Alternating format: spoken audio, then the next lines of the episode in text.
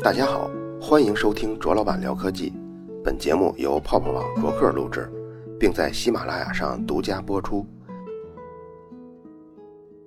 上期第一百三十六期啊，竟然有不少听众对补充资料里的大地懒非常感兴趣。因为像乳齿象这种动物，虽然大家没见过，但猛犸象最少都听说过，所以大致估量一下呢，也能知道乳齿象再大只也就是那样。但对于像大地懒这种块头，应该没人有心理准备。把这些一万年前还在大陆上生活的巨型动物图片放出来呢，每个人都会生出这样的疑问：为什么从前地球上的动物都能长得那么大个儿？当然，这个问题就涉及到另外的内容，今后咱们有机会再说。这期我们来说另外一种动物的绝灭。上期我们终结在居维叶认识到地球上曾经发生过物种的灭绝。但它根据的是那些生活在几万年前到几千年前的动物的骨骼。其实呢，在居维叶的晚期，曾经错过了发现恐龙这件事儿。当时有一个医生给他送来过一个巨大的牙齿化石，居维叶最终判断这个是犀牛的骨头。实际上呢，那颗牙齿是历史在一亿年上下的一颗恐龙的化石。中国人也记录过恐龙化石的发现，在晋朝的时候。也就是一千多年前，四川武城县出土过恐龙化石，当时人们把它当作是神话中传说的那种龙的龙骨。所以你看，要能认识到恐龙是一个什么年代生存的，是以什么样的速度灭亡的，要把这两个概念要弄清楚，真是需要太多太多的铺垫了。我们生活在现代社会啊，从小你比如说能看到恐龙特级可赛号长大的，或者是看到侏罗纪公园长大的。天然呢，就灌输了这样的思想，就是恐龙在什么年代灭亡的？它曾经怎么生活在地球上的？可是呢，如果你要愿意独立去思考，会发现认可这些概念，首先你需要在数学上有所认识，就起码说是几十亿这样的数字，你应该从概念上就有所认识了。其次呢，就必须诞生出一些对历史年代鉴定的方法，比如像碳十四的测定啊，有系统断代测定啊。含氟量的测定啊，这些方法，而这些方法呢，大都又是在最近几十年才出现的技术，而这些技术的出现又依赖于现代物理学的发展。你看，这些算是硬指标。除了这些硬指标以外，人们对事物发展变化的观念要建立，首先还得认识到，如果你把眼前看到的东西当做是一个世界的话，那么地球上曾经出现过很多完全不同的世界。但他们都绝灭掉了，而且他们之间呢联系已经不多了。你甚至还得接受这样的观点，就是那些已经灭绝掉的世界中，跟我们的世界是有微微一丝的联系，而这一丝丝的关系就是祖先跟后代的传承关系。离得我们越远，这条关系的纽带就越细，哪怕是细到千钧一发，也仍然保有一丝的联系。就是这根丝线连接着我们跟我们一代一代的祖先。一旦我们用福尔摩斯探案的这种心态，假如他接到那么一个案子，这个案子中有一个事实，这个事实是曾经出现了一个物种，他可以有把握的认定他们的祖先的生命体曾经经历过多少次灭绝。假如他发现过这么一种生物的话，那福尔摩斯即便对这种物种其他方面都不了解，他作为侦探都能断定出。这个物种已经具备了基础的原子核物理的知识了，而在二百年前，人们是不具备这些基础知识的，所以除了居维叶这种绝灭的观点之外呢，还有其他的猜测也是非常正常的。而且在那个年代，即便是居维叶的观点，也并不比同时代其他人的观点高明多少，毕竟确凿的证据是后代人找到的。当时学术界的观点还有一种流派，就是说。物种的灭绝是缓缓发生的，这种发生的速率还略低于物种的诞生的速度呢。当时持这种观点的就是英国的博物学家莱尔，他出版的一套三册的厚厚的这么一套书，叫《地质学原理》。这套书首次印刷四千五百套，很快就卖光了，又印了九千册，也卖光了。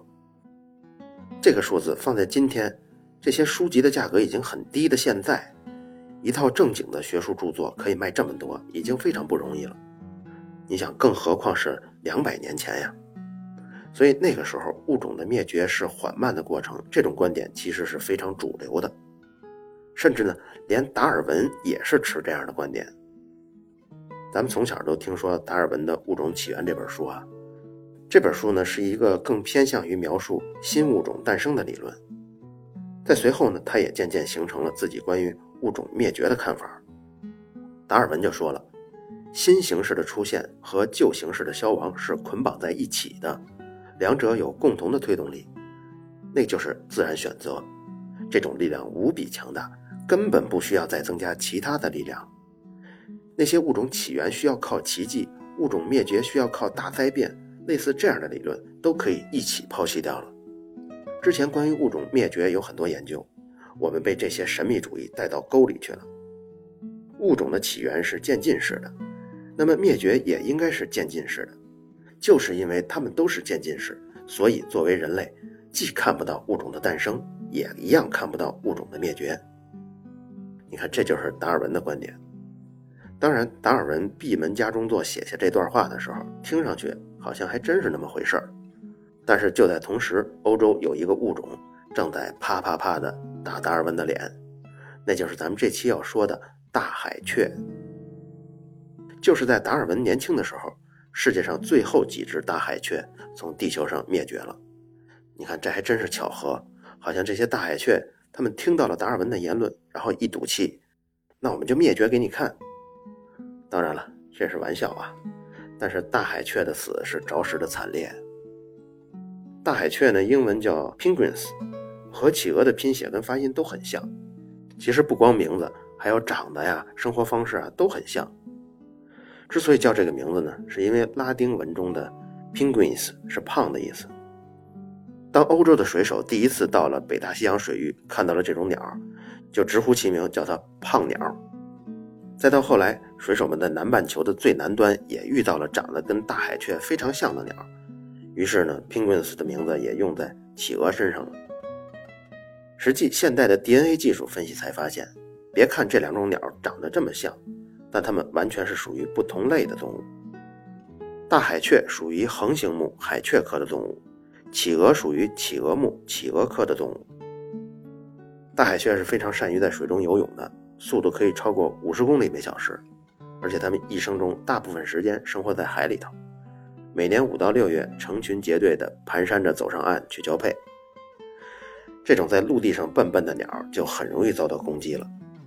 它们曾经也和人类的祖先共同生活在世界各地，比如加拿大的一处古墓中就发现了一百多只大海雀的喙，也就是说，两万年前就有人类开始吃这种鸟了。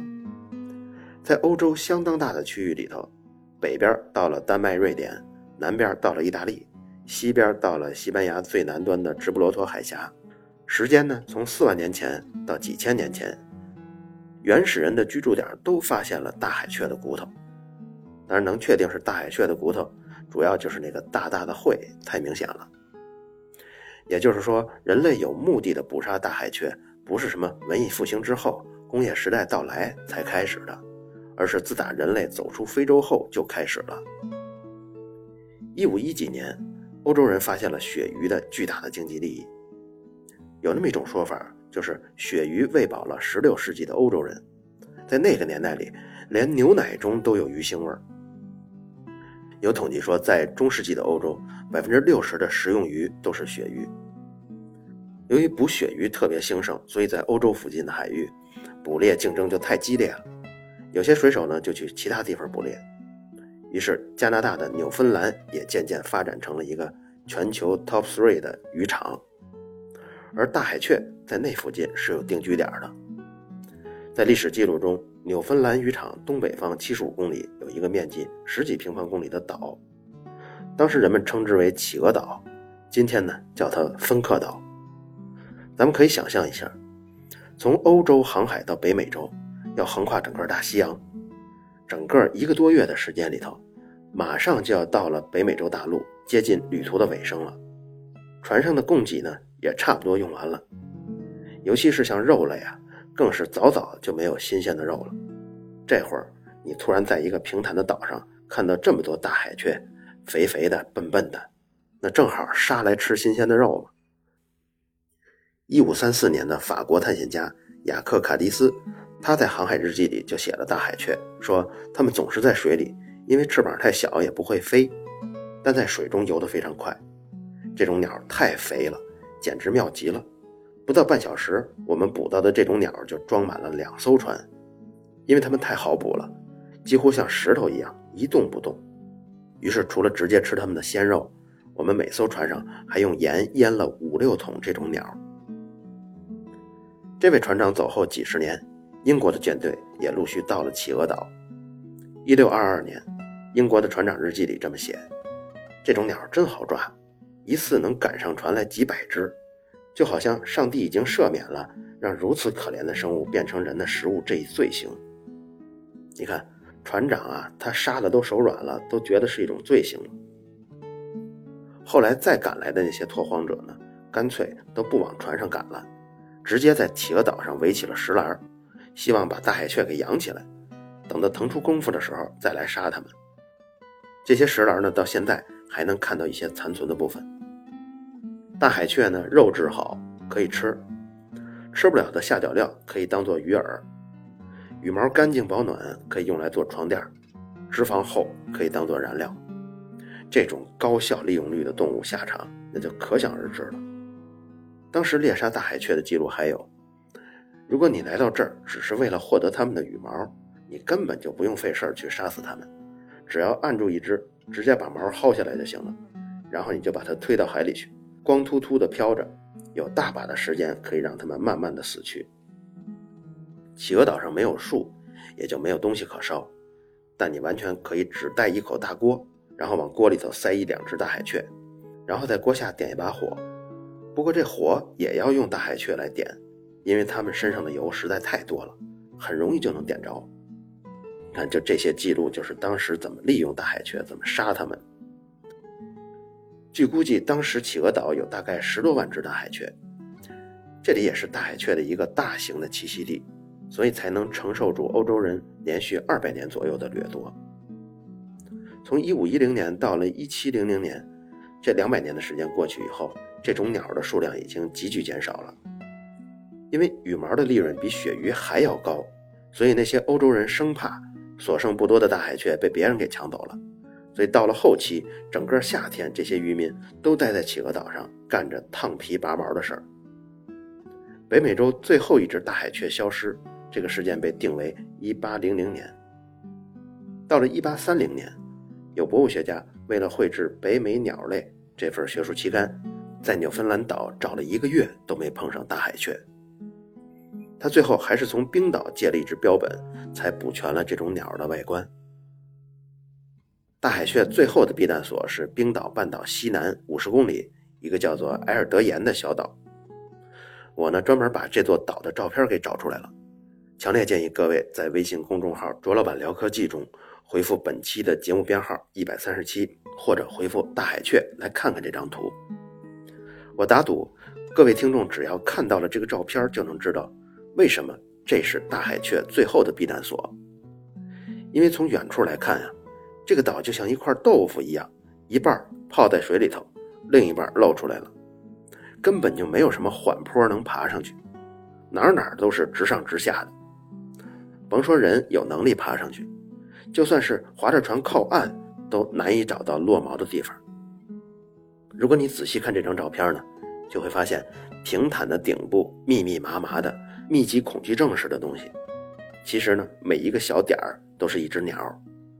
这里就是他们天然的庇护所，但即便是这样，最后一批大海雀也没能幸免遇难。一八四四年六月份，三个冰岛人划着小船接近了这个岛，他们没法驾驶大船，因为大船没法抛锚。尽管困难重重，他们还是找到了整个岛上唯一可以停靠的登陆点。三个人里呢，最终只有两个人下船了，还有一个人因为害怕。最终没有上岛。这两个人登上岛找了很久，只找到了唯一一对夫妇，就是大海雀夫妇啊，还有一只蛋。两只大海雀发现人来的时候，撒丫子就跑，但是跑的还是太慢了。你想，它是企鹅的那种走法嘛。没过几十秒就被人给抓住了，而且把他们活活的掐死了。等到把这两只大海雀绑好了，两个人一合计，刚才除了这两只以外，不是还有个蛋吗？一块带走吧。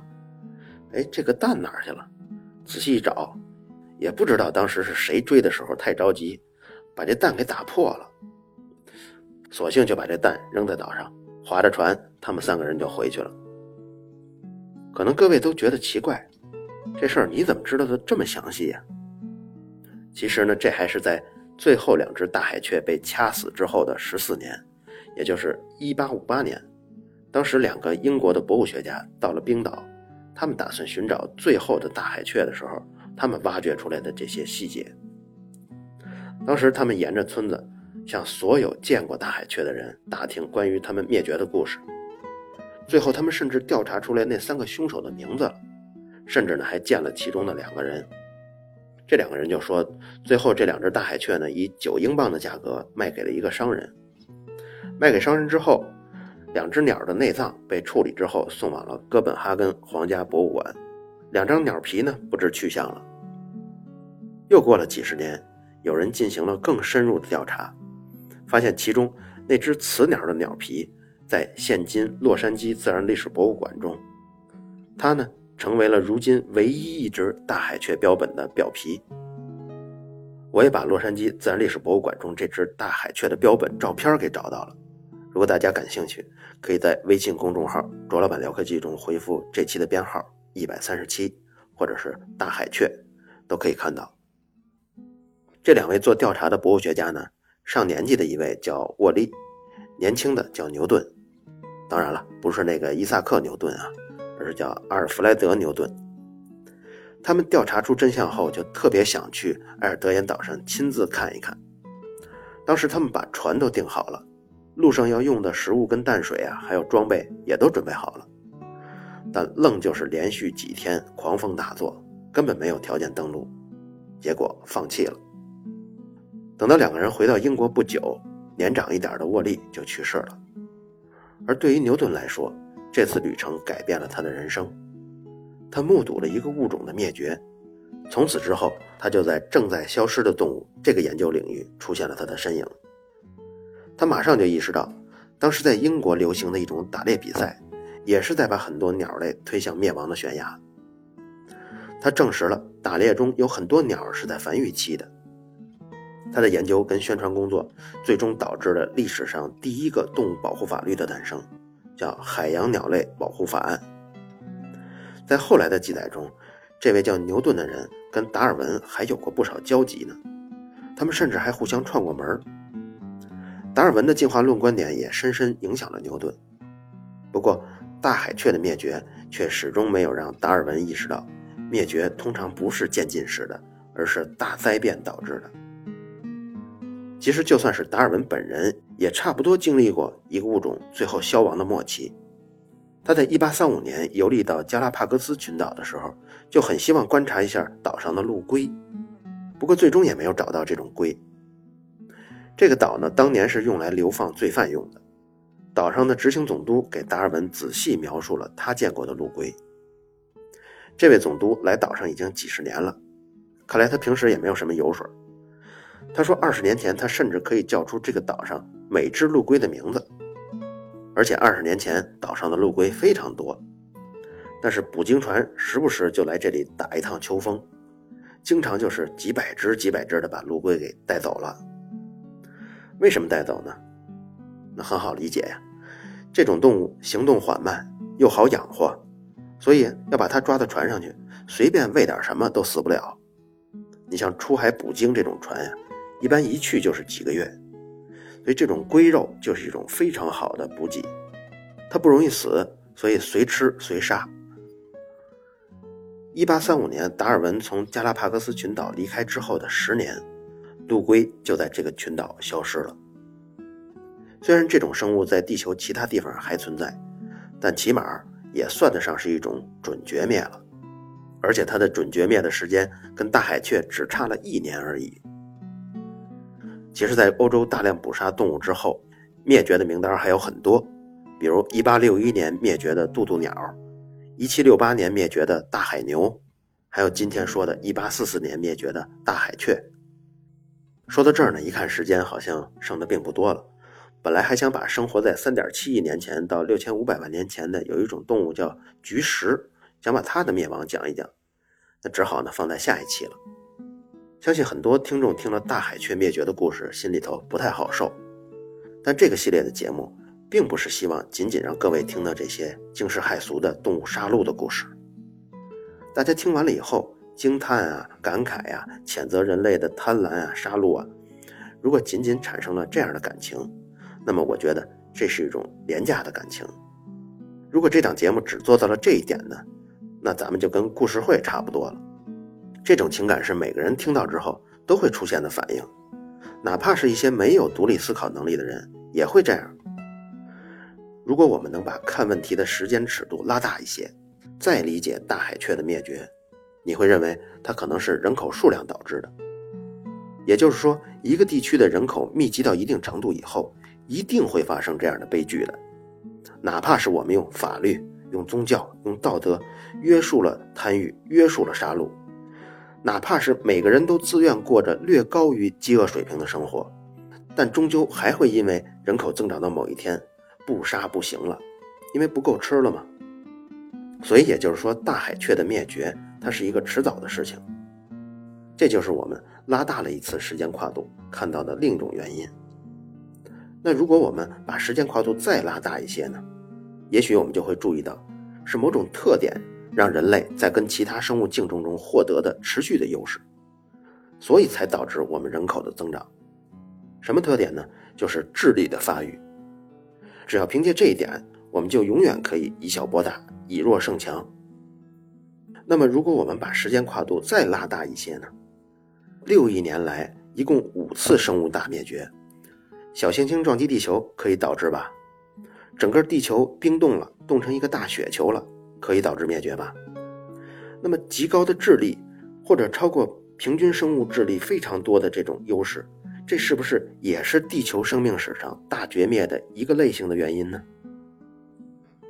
所以大海雀后面，我想说菊石的灭亡原因，恰恰就是菊石跟我们人类是完全没有交集的，但菊石的灭绝是可以跟大海雀灭绝相比较的。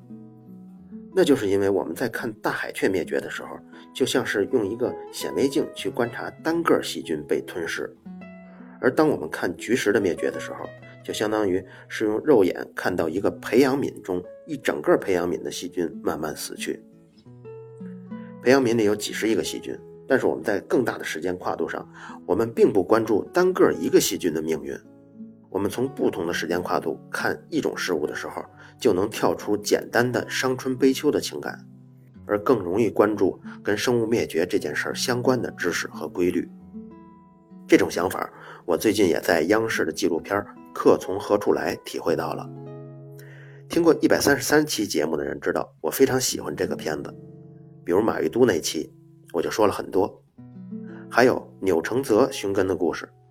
钮承泽呢，他本人就是导演，所以他也很清楚电视制作的细节，甚至说他也很清楚这些噱头在哪里。当节目组第一次给他一本档案馆中整理出来的他们家的资料的时候，他也意识到这里头一定是有猛料的，所以他拒绝在镜头前看。在节目尾声的时候，他也说了，他很忌讳拿自己家的情感做营销，他相信他看了那些资料一定会哭的。但这些眼泪不能被节目当做亮点去贩卖。不过，整期节目结束的时候，他还是泪流满面。那时的眼泪就已经不是噱头，已经不是廉价的贩卖了，因为节目已经做到足够深。任何一个人面对整个家族的历史扑面而来的时候，都会抑制不住那种情感的。但这部片的好，远不止于此。它不仅仅是描写了战争中的生死。社会变革中的永别故土，不光是让文艺小清新看完了之后突然顿悟，觉得自己的小情小爱算个屁呀。这部纪录片的优秀，更在于它可以在更大的时间跨度上，让观众感悟到每一个人都是历史洪流中微不足道的一粒尘埃。有些人引以为豪的财富，有些人自怨自哀的那些命运，更多是因为你在那个时刻。那个时间点出现，不得不成为那样的角色。但这个节目并不是宣扬宿命论的，因为在漫漫的历史长河中，闪闪发亮的就是那些明知不可为而为之的英雄事件、英雄人物。像马未都的姥爷崔凤藻就是这样的，他跟改道的黄河拼了四十年，最后那几年向朝廷申请援助根本就不会被批，于是就散尽家财修建堤坝，最终功亏一篑，全家还有他们的永富盐场。都被洪水冲垮了。而当时呢，一八九五年，清朝刚刚经历了甲午战争的惨败，他们附近的村庄黄河马上就要决堤了，说什么都不给批钱的是谁呢？谁不给批呀？就是山东巡抚李秉衡。李秉衡当时拒绝接受甲午战争失败的结果，一心要跟日本人干到底，哪怕是放弃治河，也要把所有的人力物力用在战备上。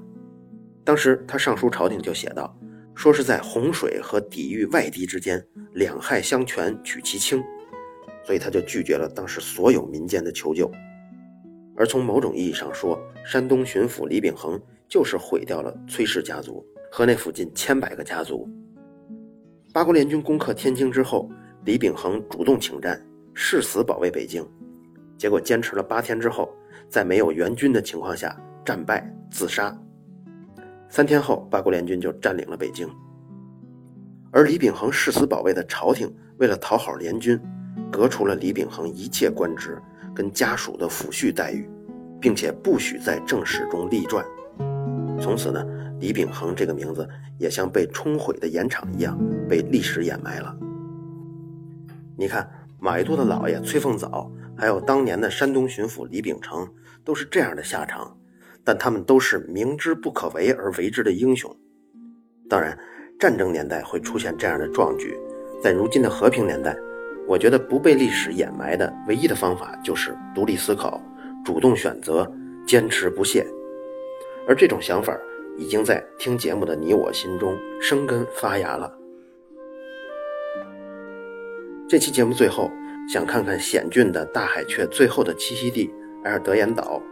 想看看保存在洛杉矶历史博物馆里最后一只大海雀的标本，可以在微信公众号“卓老板聊科技”中回复本期的节目编号一百三十七，或者回复“大海雀”就可以了。好了，以上就是本期卓老板聊科技，在同名的微博和微信公众号中还有其他精彩内容，期待您的关注。如果您对本期节目非常认可，也可以在收听界面的最下方为我打赏。